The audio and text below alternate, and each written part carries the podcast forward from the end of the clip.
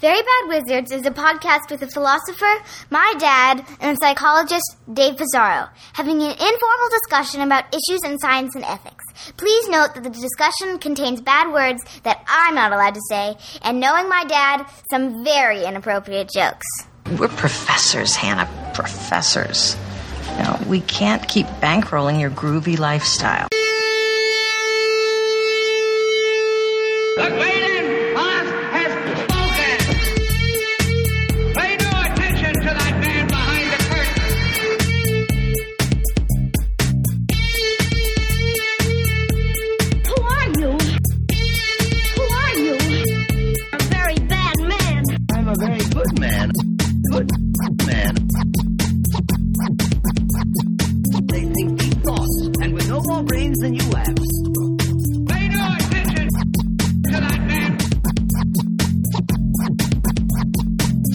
Anybody can have a brain. You're a very bad man. I'm a very good man.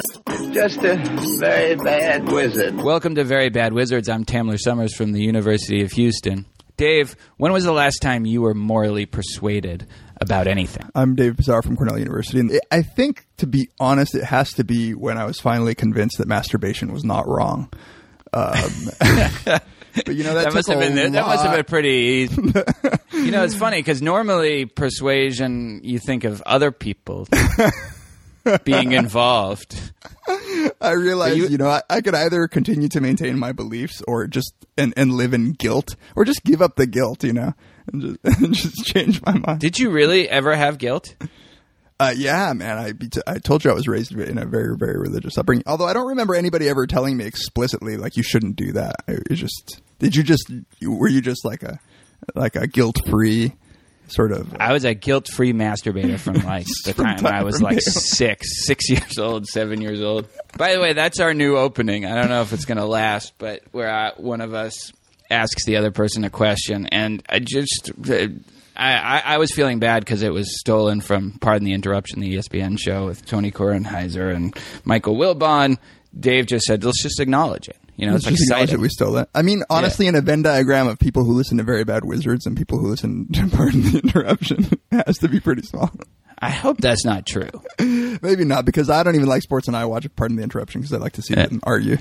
Um, so, t- so today, uh, obviously, that question is is a hint at the, the episode isn't going to be entirely about masturbation, but it will be about moral persuasion. Uh, so we've been we've been thinking about doing an episode on moral persuasion for quite some time.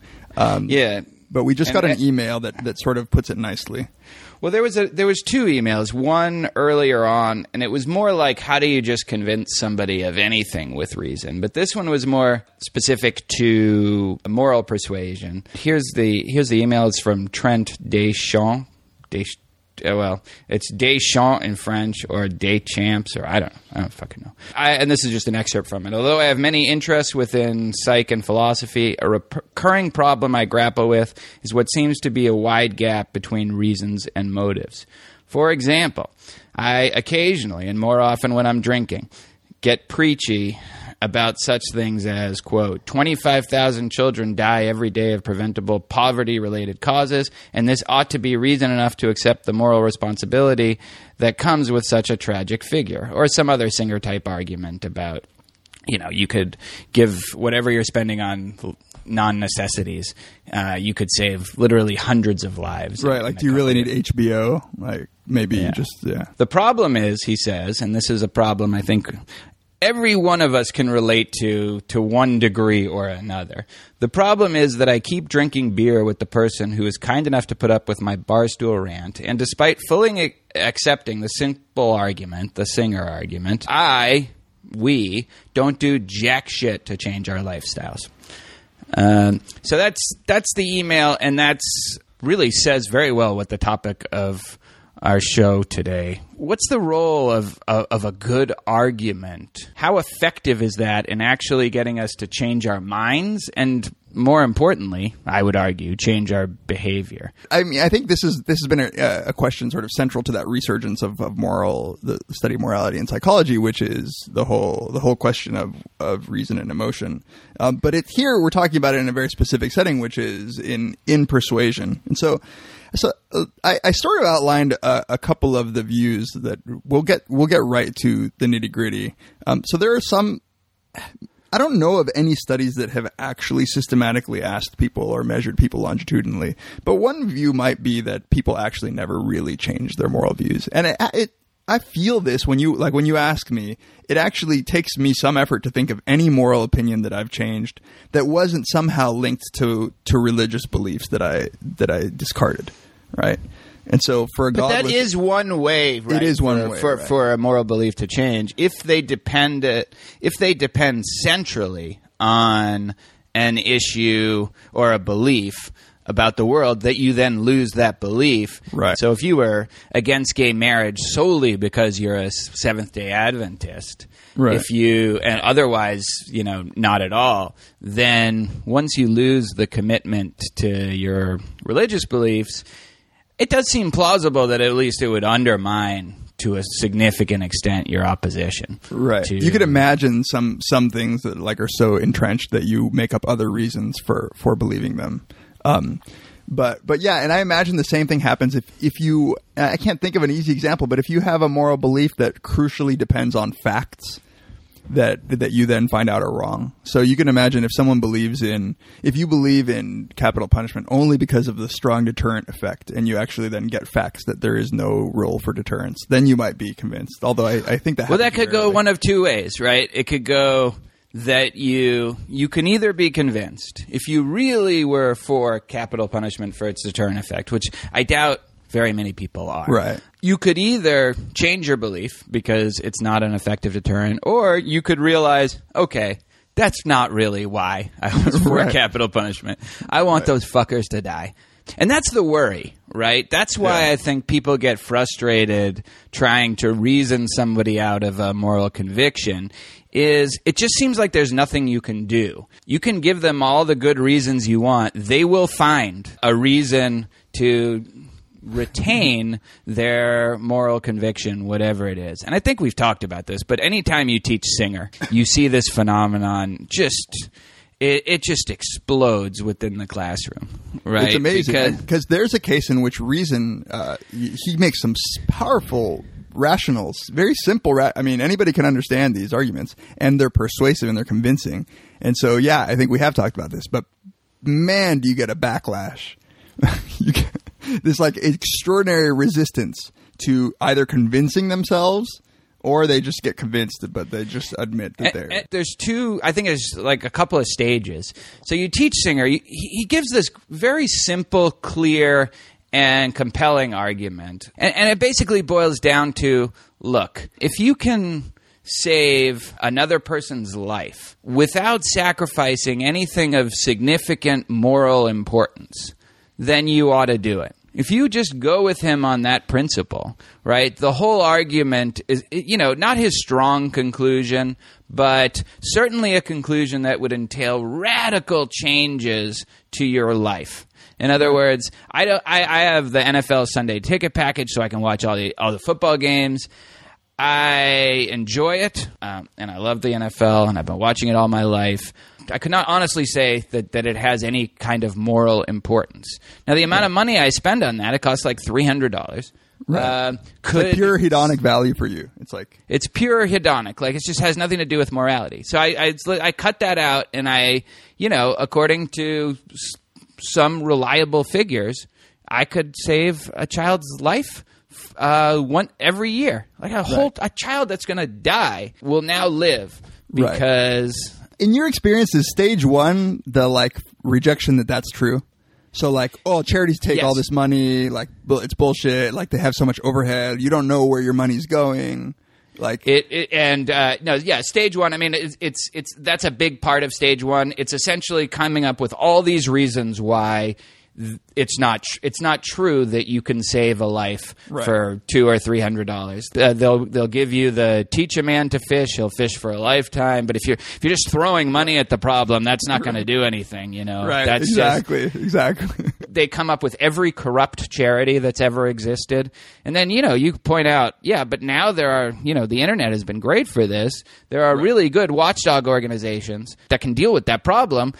And then they'll come up with something else. So that's stage one. Come up with any kind of rebuttal to just the empirical reality. Right, And you can't, but in the end, you can't fight with empirical reality. Yeah, exactly. I mean, there are just it's just a matter of fact that there are people dying and there are ways to help them out. And like whether And we could be helping them. and we could be helping them. Like at the very least, like at the very least, you could just go help them. like if you don't, if you don't trust these charities. But you know, Peter Singer's done a good job of like pointing out like Oxfam and you know whatever these these these, these like charities that are reliable. So so convince them of that. So what stage two? Stage two is there's some more more. It becomes a more moral objection to it. Something like I've earned my money, they haven't. I'm, I, you know, it, they become little temporary hardcore libertarians. You know, uh, and, and of course it's not even real libertarians because real libertarians m- might feel obligated. They just don't feel like you should force other people to give the money, Right. uh, give Right. them money. But no, but that's not the that's not the conclusion of the argument. The conclusion of the argument is this is what you ought to do. Right. Uh, you know, it becomes of huge moral importance that they earn the money. Now, of course, they didn't earn the money in a lot of these cases, and especially if you do this at a, a at a wealthier institution, their parents earn the money, so they'll come. They'll you know they'll try to come up with something else. That's stage two is the sort of moral objection. Stage three is I agree, and I think this is the stage we're all in. I agree, but for some reason, as the emailer pointed out, I, I, I you know I'll move give, I give a little more. But No, I know. I would insert into into uh, stage two with the moral arguments. You get a bunch of psychological arguments, and and there there's something like, well, like I don't see those African kids dying every day, and and I they they always just miss the fact that well that, that's fine, right? But that's that's just a, an explanation for why why you're not like moved right now, right? and that's So I would say, fine like, until now. yeah, Like, until now, like okay, like I'm like showed you- okay, here's a picture of a starving African kid. Like, Right. now, now is that okay? Like, yeah, I actually think that that you can make that into an interesting objection to Singer's analogy of the the child in the pond. So Singer's analogy is you're walking by a pond, the kid is drowning, you're wearing a very very expensive suit. Everybody has the intuition that like you would ruin your suit to save the drowning kid in the pond. Right. Um, and then the question is, why isn't that situation just confronting us every day? Because for the money we paid for a suit, we could be saving a child's life, just like that child who's drowning. And I think the way that can be an interesting objection is if you say the reason that triggers our intuition in the pond case is precisely because there aren't kids drowning in ponds every second of the day around us. If there were, then maybe we wouldn't keep diving in all the time or we wouldn't feel as it wouldn't seem as obvious if there was just you know i mean it's Right. hard, it's hard to even imagine what that what that would be like Right. That, and that points to something interesting about the. I mean, I always thought of that as a psychological argument, but you can, I think, flip it into at least an explanation for the intuitions, like why the intuitions that just don't, they aren't analogous. But it, it points, like, there's this interesting research. I mean, one of the things about the drowning kid case is that, is that we have this sense of agency that we can, in fact, prevent this and um, and we're the only ones who can prevent it. And there is something. There's this. I was just talking to a friend of mine yesterday who works for a charity, and we were talking about the sorts of things that you have to get uh, get through to people before they're willing to donate large amounts of money to charities. And one of them is this like sense of agency, this drop in the bucket effect. Like when I donate money to Africa, like maybe maybe like two cents of the dollar is going to this, maybe five cents is going to that. And there are these really interesting studies in, in psychology where you, if you show people a picture of a group of kids and ask them to donate money, that's not nearly as effective as showing them a picture of one kid. And it, this is what paul was saying right Yeah, one is greater than many yeah, Uh, exactly. you know the Sally Struthers effect of the you know the, the you know foster a child. You actually have a child. That And was such fact, a brilliant strategy. It really was. I don't know if it was so brilliant to choose Sally Struthers, kind of a weeping Sally Struthers, to be she? your spokesperson. But Later on, she started like hawking like fake professional degrees, like on TV. I, I know. no, I know. She became like a like a charlatan. She became.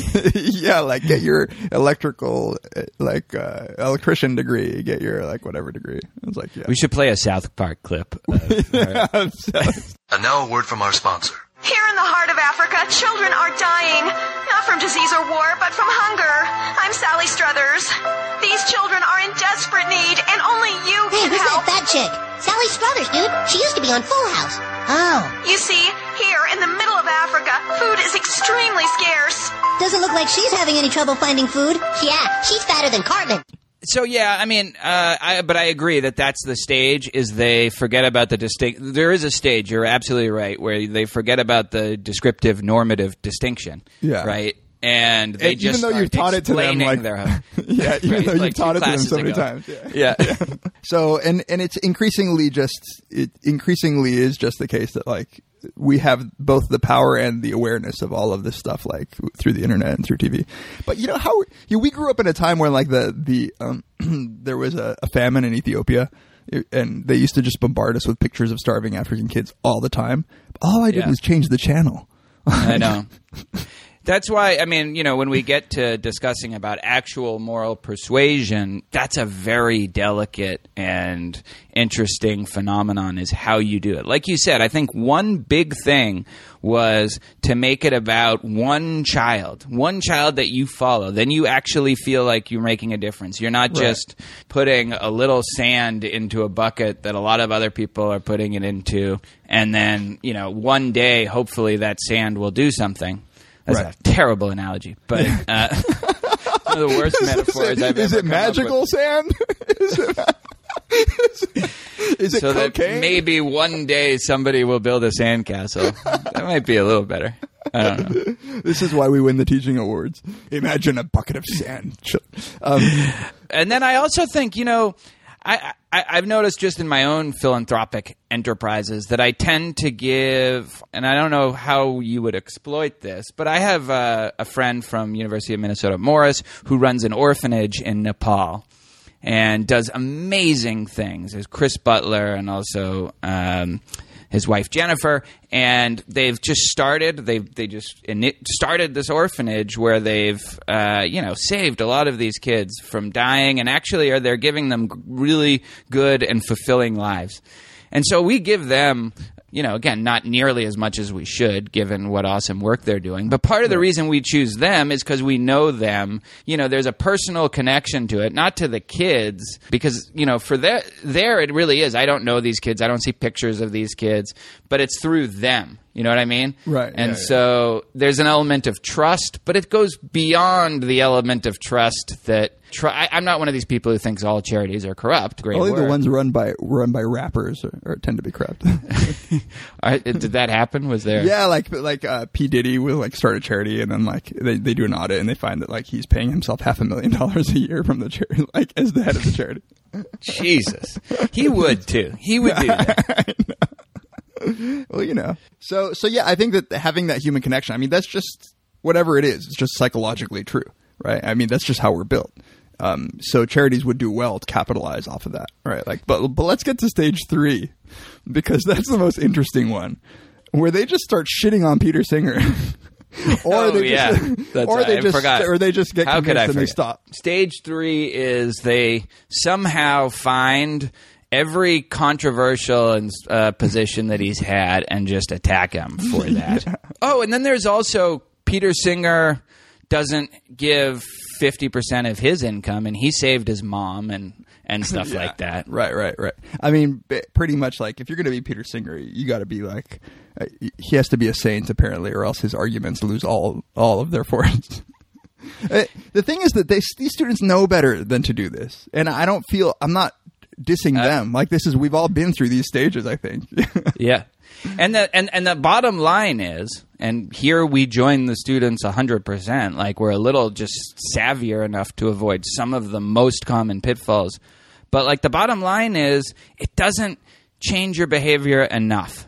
And I think it changes your behavior somewhere between, for most people, not at all to a little. Some. Right. Yeah. Right. Right. Right. And this is, and again, not to get into the, the like the whole uh, consequentialism issue, but but one of the problems really is that like you can always do more on these ethical views, and so you have to just find some point at which you're just like, okay, doing doing more than I was before is a good thing, right? But these kids were like, how do you? I remember them saying like, how do you live with the guilt, knowing that you could be saving these kids from dying, you know? And it's just like that's what drugs and alcohol are for. I mean, this is that's the, isn't that the point? Numb you- myself how out do you of deal my with guilt. other guilt. How do I deal with the guilt of like murdering a guy in cold blood for his iPod? You know.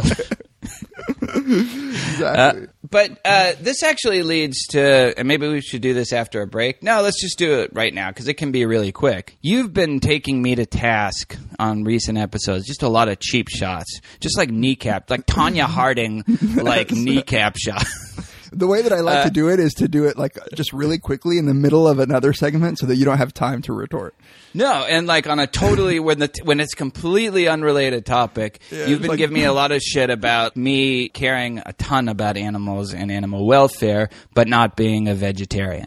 Yeah. Now- So the reason, in my defense, the reason I do this is because you so so strongly and emotionally get upset whenever the issue of like mistreating animals comes up, or like dogs or whatever. You know, you're, you're like you're No, you're more dogs, persuaded. like- you're more persuaded by like like saving uh, innocent dogs than like saving innocent African children. Sometimes you know, it's like Not just African children, just children. children in general. so Uh, so when whenever you say those, I always think to myself, but this motherfucker is like eating tasty hamburgers and like mm, licking his lips. Okay, so two things. So first of all, so there's a couple parts of my worldview on this that just aren't inconsistent at all. The first is, I think, fairly uh, straightforward. Even Singer has sort of endorsed this to some degree.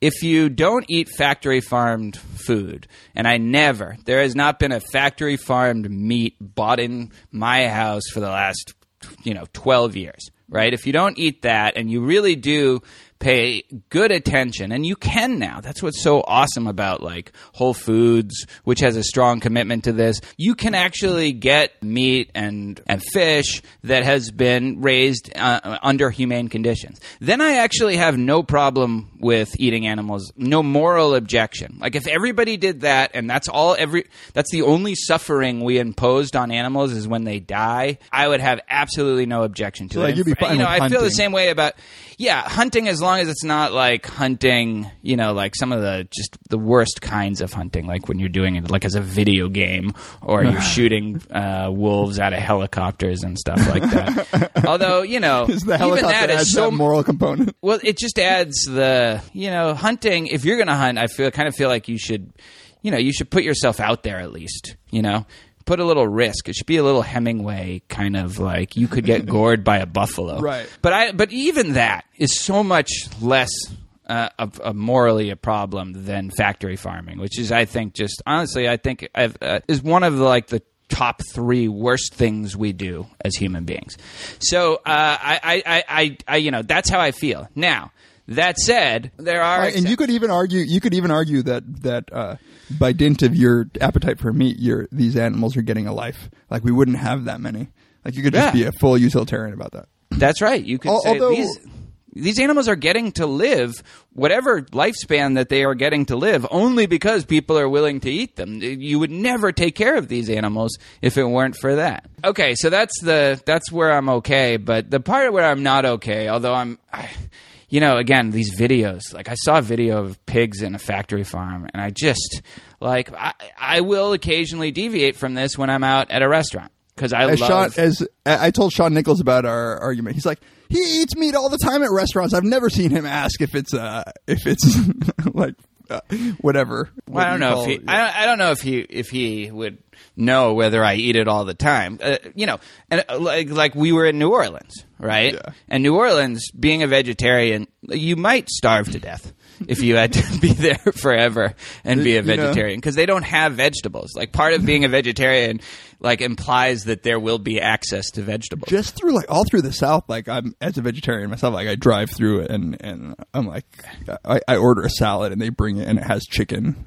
And I'm like, oh, but- you know, bacon bits, bacon bits. like- yeah, yeah, yeah. They're like, oh, yeah. So so that part is you know like I said I'm trying to fix it um and I'm you know Right. I act but but but but but I'm not I'm not consistent on that but you know someone could turn around and ask you a first of all as you've admitted you don't, you're not a vegetarian really for moral reasons no, I'm not a moral vegetarian. yeah. Right, yeah, yeah. you don't I mean, really I'm- give a shit about animals you I just mean, like I'm lucked glad- into you lucked into this I totally lucked into it, and if I really cared about animals as much, I mean, I'm I'm glad, sort of in in one sense, like as a utilitarian, that like I, I don't contribute much to the suffering of animals. But if I really were to try, if I really had that that view, I think I would be forced to also not wear leather or buy leather goods.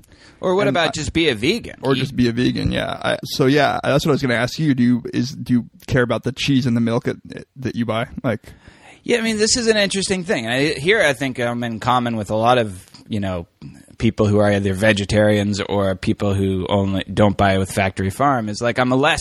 I, I certainly buy like the the good milk all the time and the good eggs all the I time. I like my milk with hormones in it. It's just so tasty. You like it with hormones from suffering cows. But yeah, no, I mean, the I, I, I could definitely do that, right? I could. I, I- I, you know, we could be a vegan, and you know, I, I have friends that are vegans, and they're very happy. They're healthy, and they make good things. And now my wife and daughter, uh, they don't eat meat anymore. My daughter just came back from Costa Rica. You know this, right? Did I tell you this? No. She came back from Costa Rica, doesn't eat meat anymore, and she loved meat. She ate fucking raccoon in New Orleans. right. So, so basically, what you're saying is that it's weakness of the will at some point, which is Yeah. fair. I mean, it's a fair Yeah. thing to say, right? Like- you know, it's a slightly different phenomenon because I feel bad. Like I don't feel bad when I get NFL Sunday ticket in the no, in the right, way right. I But do you feel bad when you cheat on Jen? Right. when the Again. alcohol wears off. I feel bad when I send students texts saying that I'm jerking off to them. There's no guilt. It's Sometimes, as an 'cause sometimes they don't get they don't get the irony of it. Sometimes. Uh, All right, let's take a break. and We'll come back and talk some philosophy and psychology.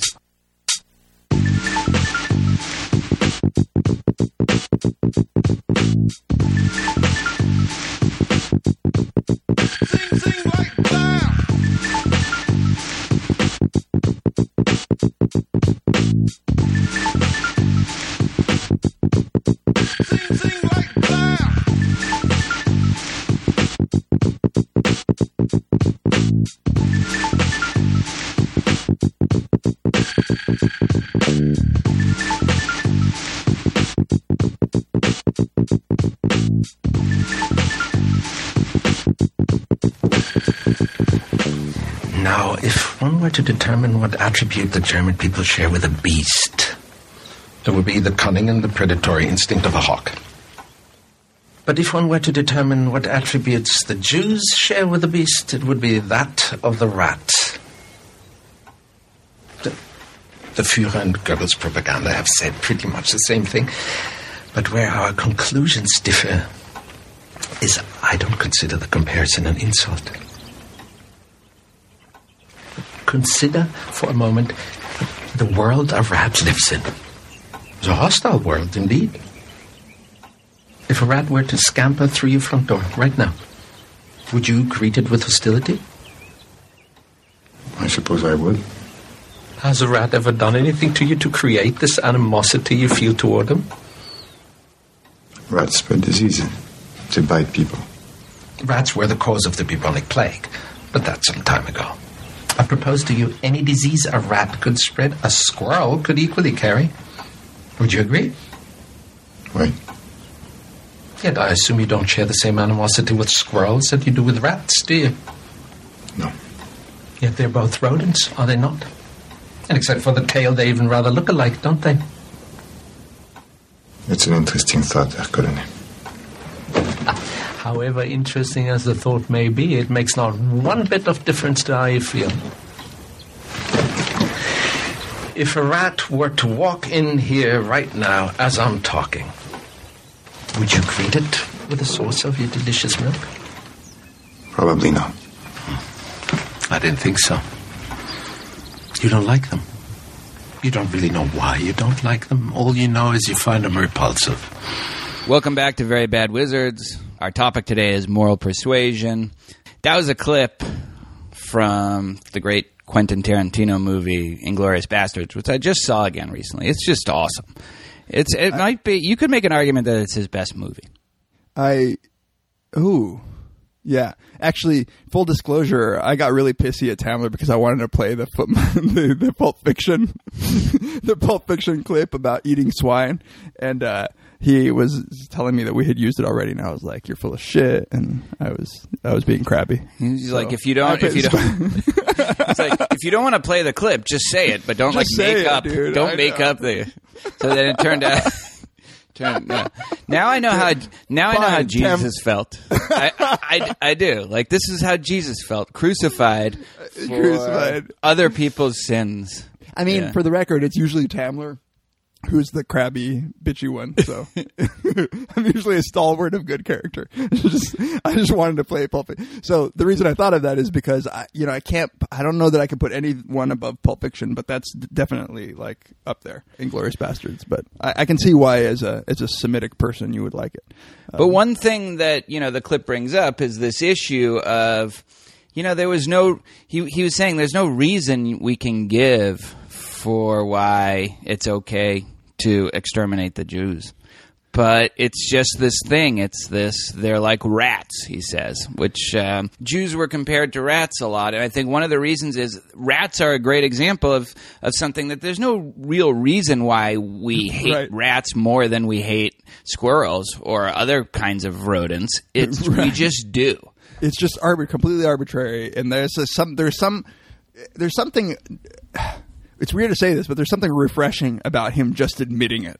Just like, Yeah. look, like it's just arbitrary. We know. I mean, we just don't like. It actually reminds me of there's this great article. I think if I can find it, I'll link to it by a former uh, researcher who uh, who worked on rats, and he writes about he- just got interested in ethics and in the ethics of of uh, studying rats, and he actually stopped do, being a, a rat researcher. I don't know what he studied, like memory or something. Uh, but here's what he pointed out. He said, "Look, when you use animals in your research, there are a ton of ethical guidelines, like how you're like." what temperature the room has to be, how much you can feed them, and especially when it comes to killing them. Like you're only, you know, you if you have to sacrifice the the animals, then you have to do it using these approved methods. There's all these rules. So he had a lab, and he had a bunch of rats. So they were really gnarly about all of these rules. Well, there were also rats in the building. Right? They're just rats that live in the building. Right. So, so those rats, you could step on them, you could light them on fire. Like no one would give, no one would give it literally like A rat's a ass. rat's ass, right? So, and so here's the interesting part. He said every once in a while, a rat would escape from their lab, and then it would become a building rat. At that point, you can kill it however you want. All bets are off. All bets are off. So this is like something about just the complete arbitrary nature is actually a nice microcosm, I think, for so many of our moral beliefs. When we were taught, so I'll, I'll link to that if I can find. But when we were talking about this, this stages of stages of utilitarianism, or stages of Singer, um, one of the things that that I think is the most fascinating is you could have this view that reason is never involved, but it would be weird to say that these students aren't actively reasoning. It's just that they're reasoning in a very sort of directed, sort in a very directed, motivated way. And I think this is some of the most fascinating work in in social psychology, which is like uh, s you don't have to just say that people are completely dumb. People actually do use reasons. So our students are using all kinds of reasons. They just aren't good reasons always, but they're always reasons that are that seem to be completely motivated to find the answer that they want. And that's I mean, real- that that's a Haidt. John Haidt, who's sort of on the other side of the debate in terms of the effectiveness of reason. He agrees that people reason. He just thinks it's after the fact towards a conclusion that you've already reached. Right. He says that when they do, it's post hoc. Right. So is that your view? I thought your view was a little more optimistic, not just No, that reasoning is. is It is, but I do like. I used to be more optimistic, but um, I just wanted to point to this great research in social psychology because I think it, it it shows how we do this. Like, uh, so my one of my former postdoc advisors, uh, Pete. Pete Ditto has these great studies where he, um, I can't believe he got away with this, but it shows motivated reasoning in, in a very nice, uh, simple demonstration. So, so he brings people into the lab and he says, Hey, there's this disease going around, but there's luckily there's a very, very simple test for it. You put this strip of paper into your mouth and then you dip it in this solution. And what he tells people is half of the people here that if it turns from like white to green or something, then that means that you uh, don't have the disease. And some people, he says, if it doesn't turn, that means you don't have the disease. So, so okay, so he gets, so you're a, a student, you come in and it says, imagine that to be healthy, the paper has to not turn colors. So you put it in your mouth and you dip it in a solution and it doesn't turn. Right. Right. So they dip it once. He videotapes all this. They dip it once and they're like, sweet, didn't turn. But if it has to turn color to be healthy, you see them dip it, then look, and they dip it again. They look again. they keep dipping it. They keep dipping it. they don't want to know that they're not healthy, so they'll keep dipping it. Just like, oh, maybe it's not working right. Like they'll keep going. Oh, right. But they so all they need is one. Bit All they need is one dip. Yeah, right, is- right. I But if it's true that it's like unreliable, then they should be dipping it multiple times to know to be sure that they're healthy, right? And this is okay. So what's the how so does Tom that connect Gilovich to our? call- deb- yeah. So Tom Gilovich calls the process uh, of motivated reasoning when when you can believe something, when you want to believe something, and you're presented with evidence for it. Um, you're under this this mode of thinking that he calls the "Can I believe it?" Right. So so any piece of evidence that is supportive, you oh you just encode that one, you use it, you store it, perfect. Uh, all I needed was one reason. But when you're presented with evidence against your belief, like the cherished belief, you're under what he calls a must I believe it. And when you're under this must I believe it, then you come up, then you think really hard. You're like the people dipping the the the little paper over and over again. You're working Oh, hard yeah. to like right, and that's what you find with these moral arguments, where when you when people are pro capital punishment, they give you all these reasons, right? Like, oh, it's deterrent, but you take one of those away, and then they argue something else, and you realize that they're not they're not using reason in the way that we think that reason should be used. I, I don't know if this is an apocryphal quote, but it's I think it's attributed to Martin Luther that reason is a whore which serves any master. Right? Like like some people just use reason as a way and then when you take away all their reasons, they'll say like fuck it. I, I just like I don't want to believe it. Like that's just Right. that's and just that's it. the classic moral dumbfounding case of Mhm. uh, okay again more pessimism the more pessimism well let's at least if you're not on this side anymore let's try to No, I am. I'm not arguing. I'm not arguing for. I'm not arguing for that being it. I'm just saying, like, I'm just pointing to the research that at least points Yeah. sheds light on how people do it right. So this is why people th- you could be despairing, you know, listening to all these studies. And so the idea is that if you have a cherished moral belief, you will accept the first mildly plausible reason in its favor as evidence that it's true, whereas you're going to ask for about 18 different other reasons to prove that it's false. And then even if you get all of those, you still might probably just stay You're dumbfounded. Like, there's some things like, that are just true. there's something, yeah, it's self evident. yeah. These truths we find to be so. That's what our founding fathers, right? That's, That's what right. they. Uh, right. At some point, truths just have to be self evident, or you can't justify them. Yeah.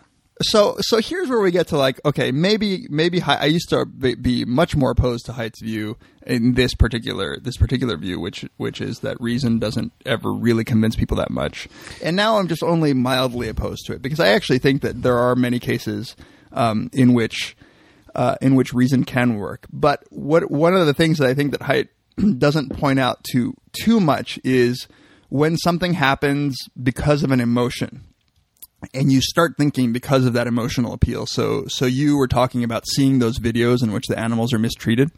Yeah. Now, if you just got convinced because of that, then Haidt might say, "Well, that's just a dumb, like that's just like that's weird because you've been eating meat your whole life, and it's not like you didn't know that these animals suffered, but now you have this like intense emotional experience, and that's why you change your mind. That might seem like a dumb process, but I don't think that's a dumb process. Because I think that that actually starts you thinking. Right. I think that that's the beginning of the reasoning process. And then you sort of like are like, man, I need to confront this. I need to actually, do I really believe that I should let African children starve even though, and get the NFL package? And if not, you know, like what should I do about it? And so, s- and so I think that's how a lot of people change their moral view. It might be some sort of emotional or social reaction. And then that forces you to start thinking about it. Right. Right. A lot of people point out, you know, because pigs are very intelligent animals and also the animals we treat the worst in factory farms. Pigs, I think it can help people to point out that pigs are smart, as smart or smarter, and just as sort of emotional as dogs. And Right. everybody loves dogs, and people think it's the height of barbarism that the Chinese eat the dogs, and I agree. Right. But That's But- what makes me. So you're not being as hypocritical as most people, but like when the Michael Vick thing happened and people were so outraged, I was like, I mean, most of these people have no problem eating pigs and, and cows, and, and I don't think they have a moral reason, like other than that. Well, we keep Yeah. p- dogs for pets, like. I think that it's probably a rare phenomenon, but I think these things do, like you say, just start the ball rolling.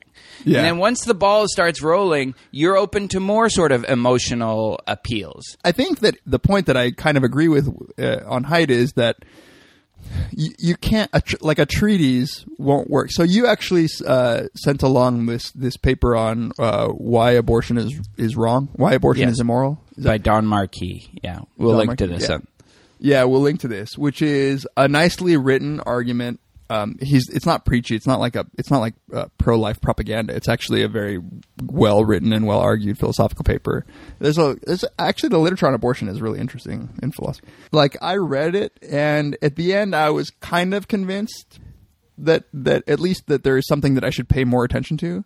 But will it have any effect on? I don't think. I think I'll just forget about it. Like It's a really, really interesting case, the abortion, because, you know, like you said, there's some great literature on abortion and philosophy. And I, I let off my mediocre TEDx talk with this example, but I do this in my class, right? I at, before I teach, I teach that paper and the Judith Jar- Jarvis Thomson paper, you know, the vi- the famous violinist paper. Yeah. Um, and I say, uh, you don't have to tell me what you believe about abortion, but how many of you have very strong beliefs, one way or the other, about whether abortion is wrong? And you know, you get like 70, 75, 80% of the class uh, raising their hands. Okay, then we read these two famous papers on abortion, and I actually think of the two, the Don Marquis paper makes a more compelling case for, for pro life than Jarvis Thomson does for being uh, pro choice. But then I, I, we, we read these two papers, and then I ask at the at uh, afterwards, how many of you have changed your mind just a little bit about abortion? You know, like you're, you're you don't have to have completely gone from one side to the other, but maybe you're a little your your opinion about it has changed in some way. Two people raise their hand, and Hey, man, when I when I ask not bad. them- I know.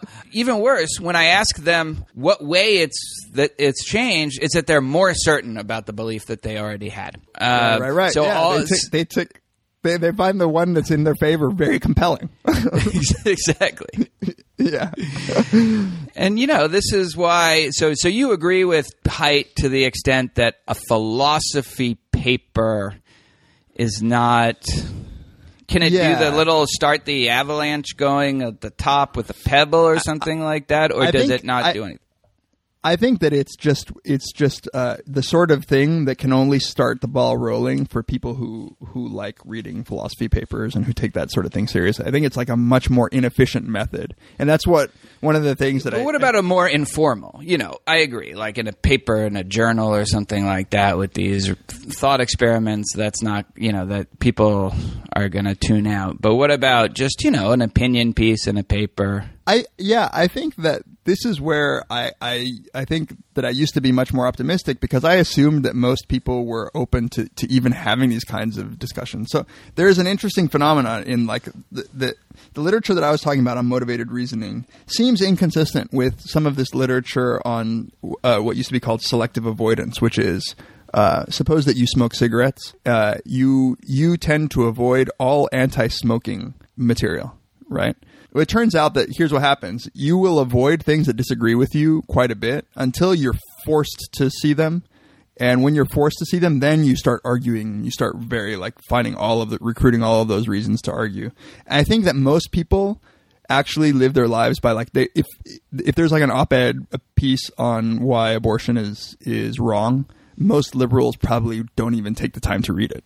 Right? So I think that that it's just a rare set of people who will go out of their way to like process uh, conflicting information. And you know the bor- the abortion case is an I think an especially good example of that, right? I mean, not only do you not go out of your, I mean, people just aren't going to change their mind about it. no, it's just never going to change their mind. I know. I mean, you know, I, I think the Don Marquis article, at let's the very say- least, yeah, you want to just give the argument Yes. that he gives? Yeah, yeah. Just, uh, just quickly. I mean, he builds the argument essentially on the fact that you're removing somebody's uh, future life, right? So, so he builds. uh, Well, it, the, the art, he starts out just establishing why killing in general is wrong, Right. And he and he hones to a very plausible principle that would explain why killing in general is wrong is that it robs somebody of a valuable future. There are other things like, you know, uh, people care about that person that you're killing probably, but he says the main reason is you're robbing them of a valuable future living their life.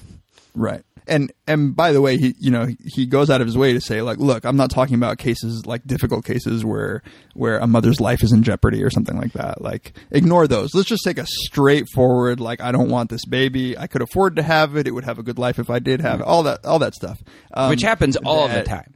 That happens all exactly. the time. Probably most probably most abortions. Yeah. Um, and and so so he he applies this principle on you know why we don't kill and says there's no reason to think that this principle ought not apply to to uh, unborn children.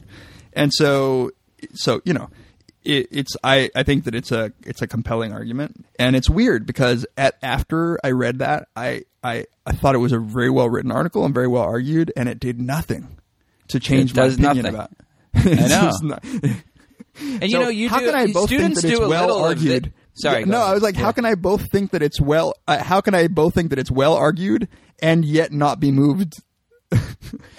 And you know, not only not be moved, but probably just as outraged. You know, when Texas pass, passes a law that that are going to make abortions rarer in the state of Texas than they otherwise would be, and it's considered completely just outrageous. And it's it's like, but wait a minute, I just read this thing that kind of convinced me, at least in theory. That abortion might actually be wrong, so so still pessimism. Let me Yeah. at least try to return you to your earlier self, and also I think something Okay. that Paul Bloom has defended and still defends, which is that reason actually is a very important part of the moral decision making process.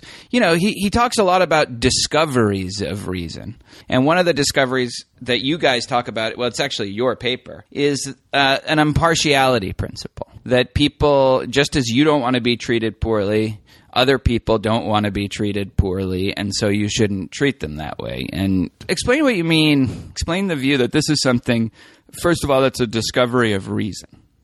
Yeah, I think that that it's it's just a big human achievement to like reach that ethical principle. I mean, I, through I, probably throughout most of the history of our species, we had no problem drawing these these boundaries, and even those early formulations of the golden rule probably meant like what I mean here is other Jews, or what I mean here Yeah, is like, absolutely. right. Yeah. yeah. Um, and so, but now through some force of sort of just social contact and realizing that all human beings like have in you know desires and wishes and hopes and dreams eh, eh, it's very very hard to not extend the principle of impartiality. And that is a huge i'm in total agreement with paul that that's a huge insight that affects the way we think about about uh, about just all of these ethical principles that they that we should we just we there's we just shouldn't treat people people as if they're you know uh, we shouldn't weight people we like more than people we don't like in at least in these broad ethical considerations But I, so I think just to press you a little bit on it being a discovery of reason. Why is it a Yeah. discovery of reason? You also this is what I mean. Yeah, I mean, here's where like actually, it's a good. That's a good question. I mean, not reason in ter- in like sort of logic in the way that that we might be convinced by a cogent argument, but it's at least cognition. It's this like it's this it's a it's a realization that um that other people that that my perspective isn't favored uh, by these ethical principles, and I think that it's at least it's a it's a cognitive process. It's like a category process that other people belong in the same category as me. That if I were that person, it's like it's this perspective taking. I don't think it's reasoning like working hard through logic, but rather just I mean, it's an interesting question, right? So, because you could certainly have the view that, yes, I get that other people don't like to be treated poorly, just as I don't like to be treated poorly. But uh, why does that mean I don't have to treat them poorly? I or I Yeah. shouldn't treat them poorly, right? The yeah, and maybe you need that combined combined with some sort of motivation, right? And I, this is maybe where where I think empathy does play a role. That it's like it's true, like a psychopath. There are these great quotes from these like young psychopath killers who who are just like, well, I but I'm not her. Like, why did you kill that woman? Well, why would I care? I'm not her. Like, Right. it's just she's not me. There is this like disjoint where like they could probably appreciate at some level that all human beings have wishes, and desires, and and and hopes and dreams, but it's not me. Like, why would I? Why would her Well, perspective? It's that extra step of I then knowing that, knowing those facts, I then care how she feels and how sh uh, about how she's being treated. And that's the step that it seems like you need some level of empathy to have. But that doesn't mean, you know, just because an emotion might be necessary for the discovery, it doesn't mean that it's not ultimately a discovery of reason, especially in the ways of, you know, expanding the circle beyond uh, those. And I think Singer has done has been a freaking genius about expanding. You know, with this new project, "The Life You Can Save," about expanding the moral circle, uh, your circle of care. Because as you guys talk about in this chapter. The circle, where that circle ends, is crucially important in terms of defining your moral worldview. And he's done a, gr- you know, even though he hasn't been as successful as he would like, it's he's done an amazing job just getting people through the use of modern technology and his just force of will into getting people Right. to expand their moral circle beyond where they would normally do it. So Paul Bloom's argument and mine, that the part that that I agree with him, it does depend on on this view that there is moral progress that that actually like we are approaching something like moral truth that we didn't have before. Let me ask you, uh, speaking of that issue, you guys quote David Hume, and it's a very fa- famous quote saying that it's not contrary to reason for me to prefer the destruction of the whole world to um, an itch on my on my finger. In other words, that you can't reason somebody out. There's, the, the person's making no logical mistake if they would rather that the whole world was destroyed than that they that their finger itches a little bit. yeah. Right.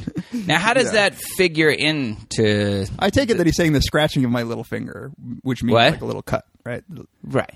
Yeah, yeah. Well, but I, still. but I think the argument would work for an itch on your finger too. It doesn't have to be. uh, his point would still be the same: is that reason can't talk you out of it by itself, right? But if that's Yeah, true, yeah, yeah. then in what sense is anything a discovery of reason? Is, are any of these moral truths that, in what sense, is are they reason driven rather than emotion yeah? I, I mean that's yeah i think that we so we as as psychologists or maybe as uh, whatever like when we talk about like no no reason does play an important role in our moral judgment the thing that we're tacitly that we're tacitly assuming uh, and communicating is that reason is important for morality because reason will uh, give you a firm base to uncover moral truth. Because or else why would you care right? Uh, honestly it should make no difference whether it's emotion or reason that's guiding moral judgment if i actually don't think that reason is more reliable at getting at moral truth. But yeah so the, i think that at some fundamental level reason there needs to be that that motivating force of caring for other human beings that that won't get off the ground without some sort of sentiment like like empathy. Like psychopaths can be purely rational agents and they can never you know i don't think that they that kantian metaphysics will get them to to care about somebody else. I just don't you know. But that that's a real real fundamental role of emotion that i think that though that reason then has to flesh out what what's good and what's bad All right, you want to take a quick break and then we'll talk about some ways for a reason to do that? We've got some difficult days ahead. But it really doesn't matter with me now. Because I've been to the mountaintop. I don't mind. Like anybody, I would like to live a long life. Longevity has its place. But I'm not concerned about that now. I just want to do God's will. And He's allowed me to go up to the mountain. And I've looked over. And I've seen the promised land. I may not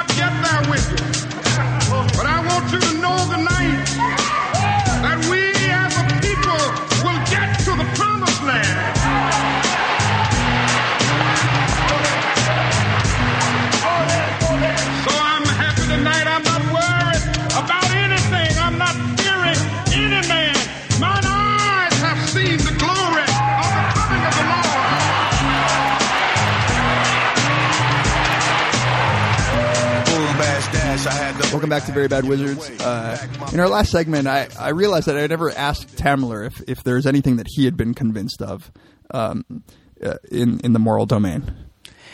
honestly, if there's a th- if there's something, I mean, so I didn't really have much of an opinion on drones until I read this. That, that we've talked about this in the podcast before. The Conor uh, Friedersdorf uh, Atlantic piece on them, and again, just explaining what it's like. You know, like what it's like to live in a city where there are drones flying overhead constantly. It's a very effective piece of rhetoric in that it gets me to put myself in their position, Right. uh, which I think we do not nearly enough, especially with these these wars that we're having, or not even wars exactly, but these.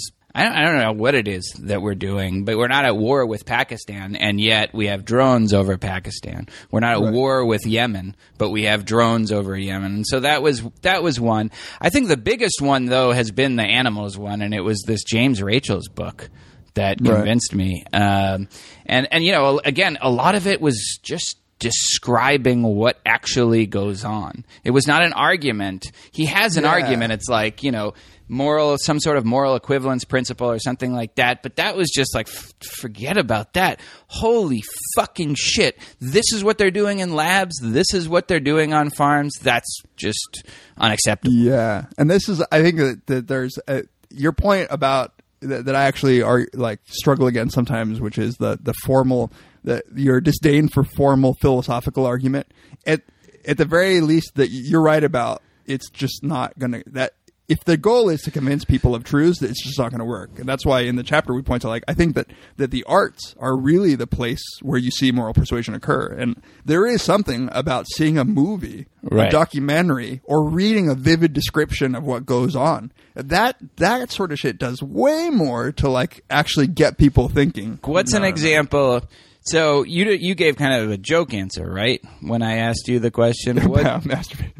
Oh yeah, about masturbation. Uh, yeah, it was after watching many films of masturbation and really understanding the perspective of, of the masturbator.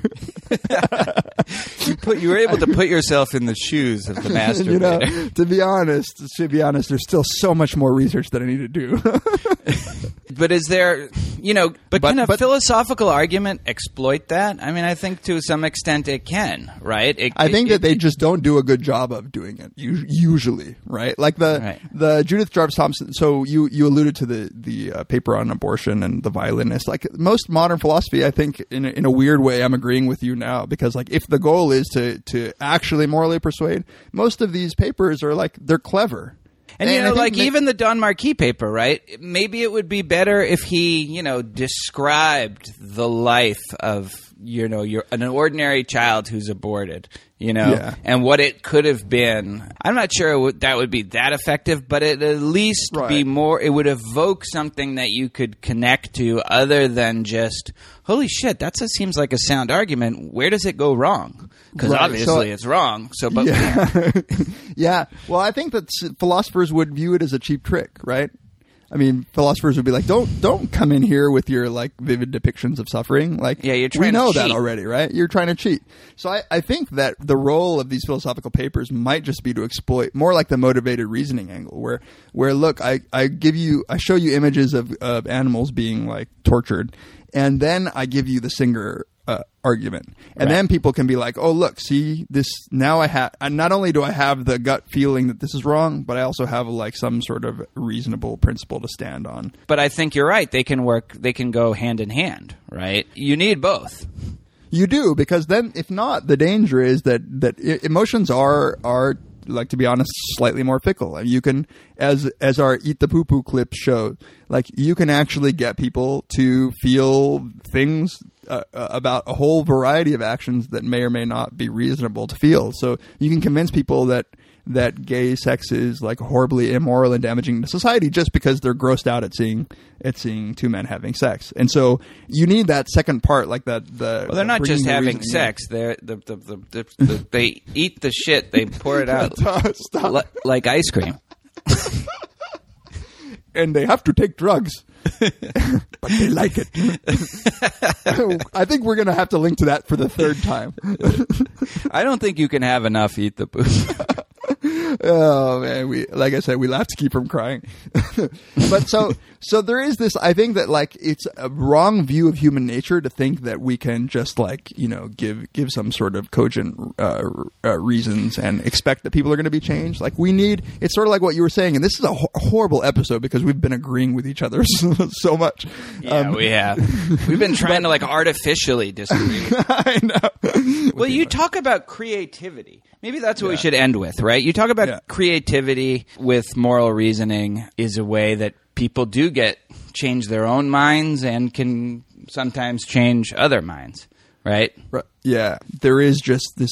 I don't know. Maybe maybe as a community philosophy and psychology, we undervalue that that aspect of it. But just as society in general, I, I think that there is nothing like the work of an artist to like tr- convince me about things. Like, I mean, it can make me care about like a little town in Mexico that I've never heard of. Like I'll just have these deep feelings for it, right? Like I don't. I, I think that that the work of an artist, and it's something that I just would never think of doing. I, don't. I you know.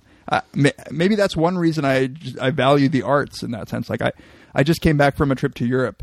And you know, I'm going to these museums, and like the art of somebody a thousand years ago can touch me. You know, I think that that's just a be to be realistic about human psychology. It's not that pessimistic to think that emotions are playing a large role. Um, and it's, but I think it is stupid to think that emotions are a dumb route to moral persuasion. Uh, So Right. they're so in other words, you're talking about in the best sense exploiting the emotions exactly, exactly. And, in order think it's to reason more effectively, or at least reason towards uh, a moral judgment that you we think is true. Yeah, I mean, yeah, it, and and I think that it's it's wrong for us to think of it as a cheap trick. I mean, maybe it shouldn't play a role in our journal articles, but like if it if we can't just accept that, like, why the hell would I care about any of these arguments if I don't have some sort of motivation to begin with? And this, I think, helps us deal with the problem of like weakness of the will of being convinced of a moral position without actually having having the motivation to do anything about it. If we watched a few more of those films about about animals being tortured, I may stop wearing leather, right? That's the energy that that can fuel moral action, right? I think that the link from emotion to behavior is much stronger than the link from from just like the accepting the, the reason, right?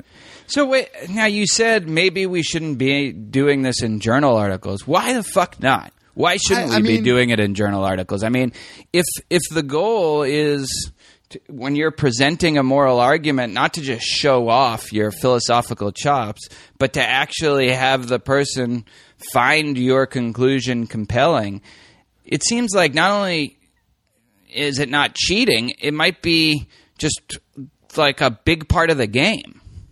Yeah, it's true. I think that maybe I'm I'm too focused right now on the abortion argument, where where we feel exploited by like these these appeals to emotion, like pictures of of, of aborted fetuses. But but in many cases, maybe, maybe Is that maybe even an exploitation? There is a fetus that is being like you know Right, yeah, that yeah. does ex- that that is happening. Why shouldn't we have a picture and know that it's happening? Now it's one thing when you blow it up and you know make it seem like it's like six feet tall when it's actually you know a few millimeters tall or you know but later on. But you know for the late for debates over late term abortions or midterm abortions when the baby when the, the when the fetus is a little bigger why shouldn't we have why shouldn't we actually know what it is that we're aborting?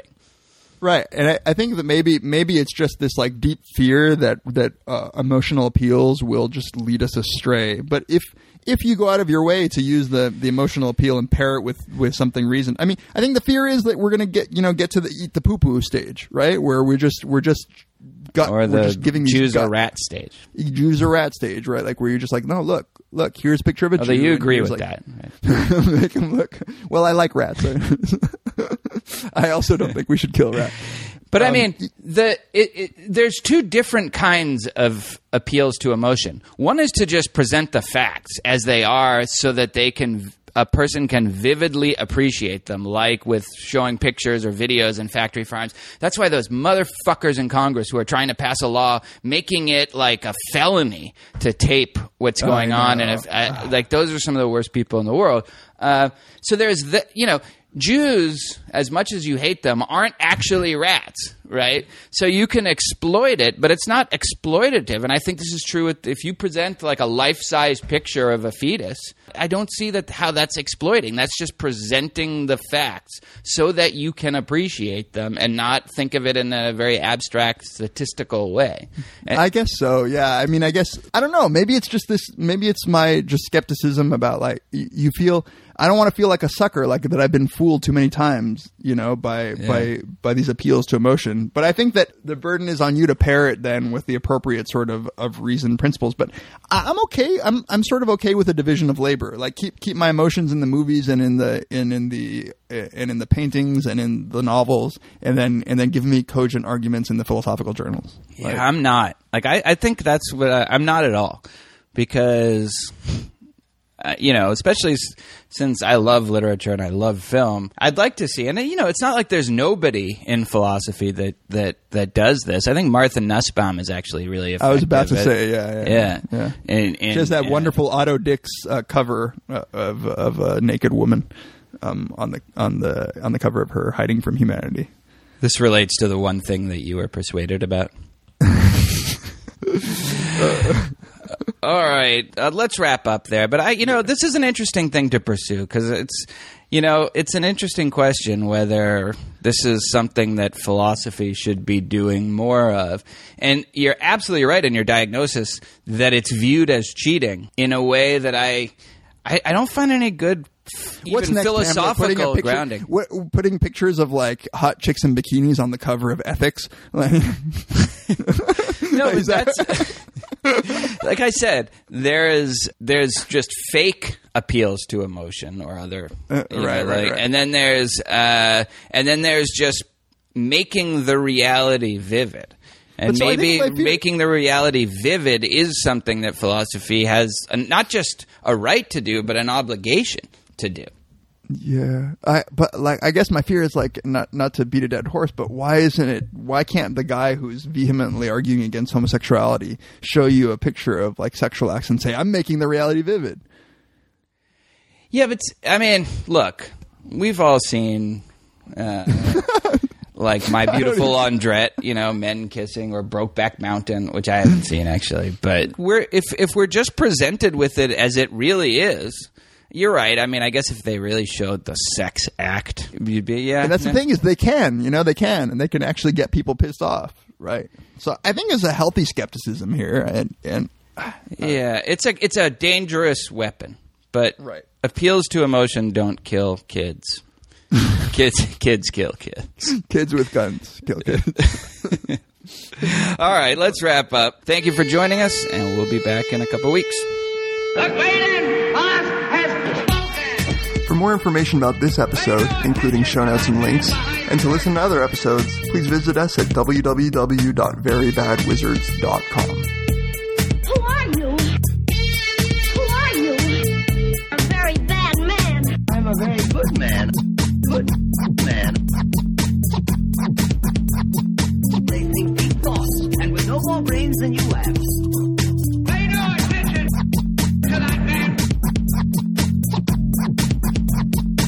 Anybody can have a brain. You're a very bad man. I'm a very good man. Just a very bad wizard.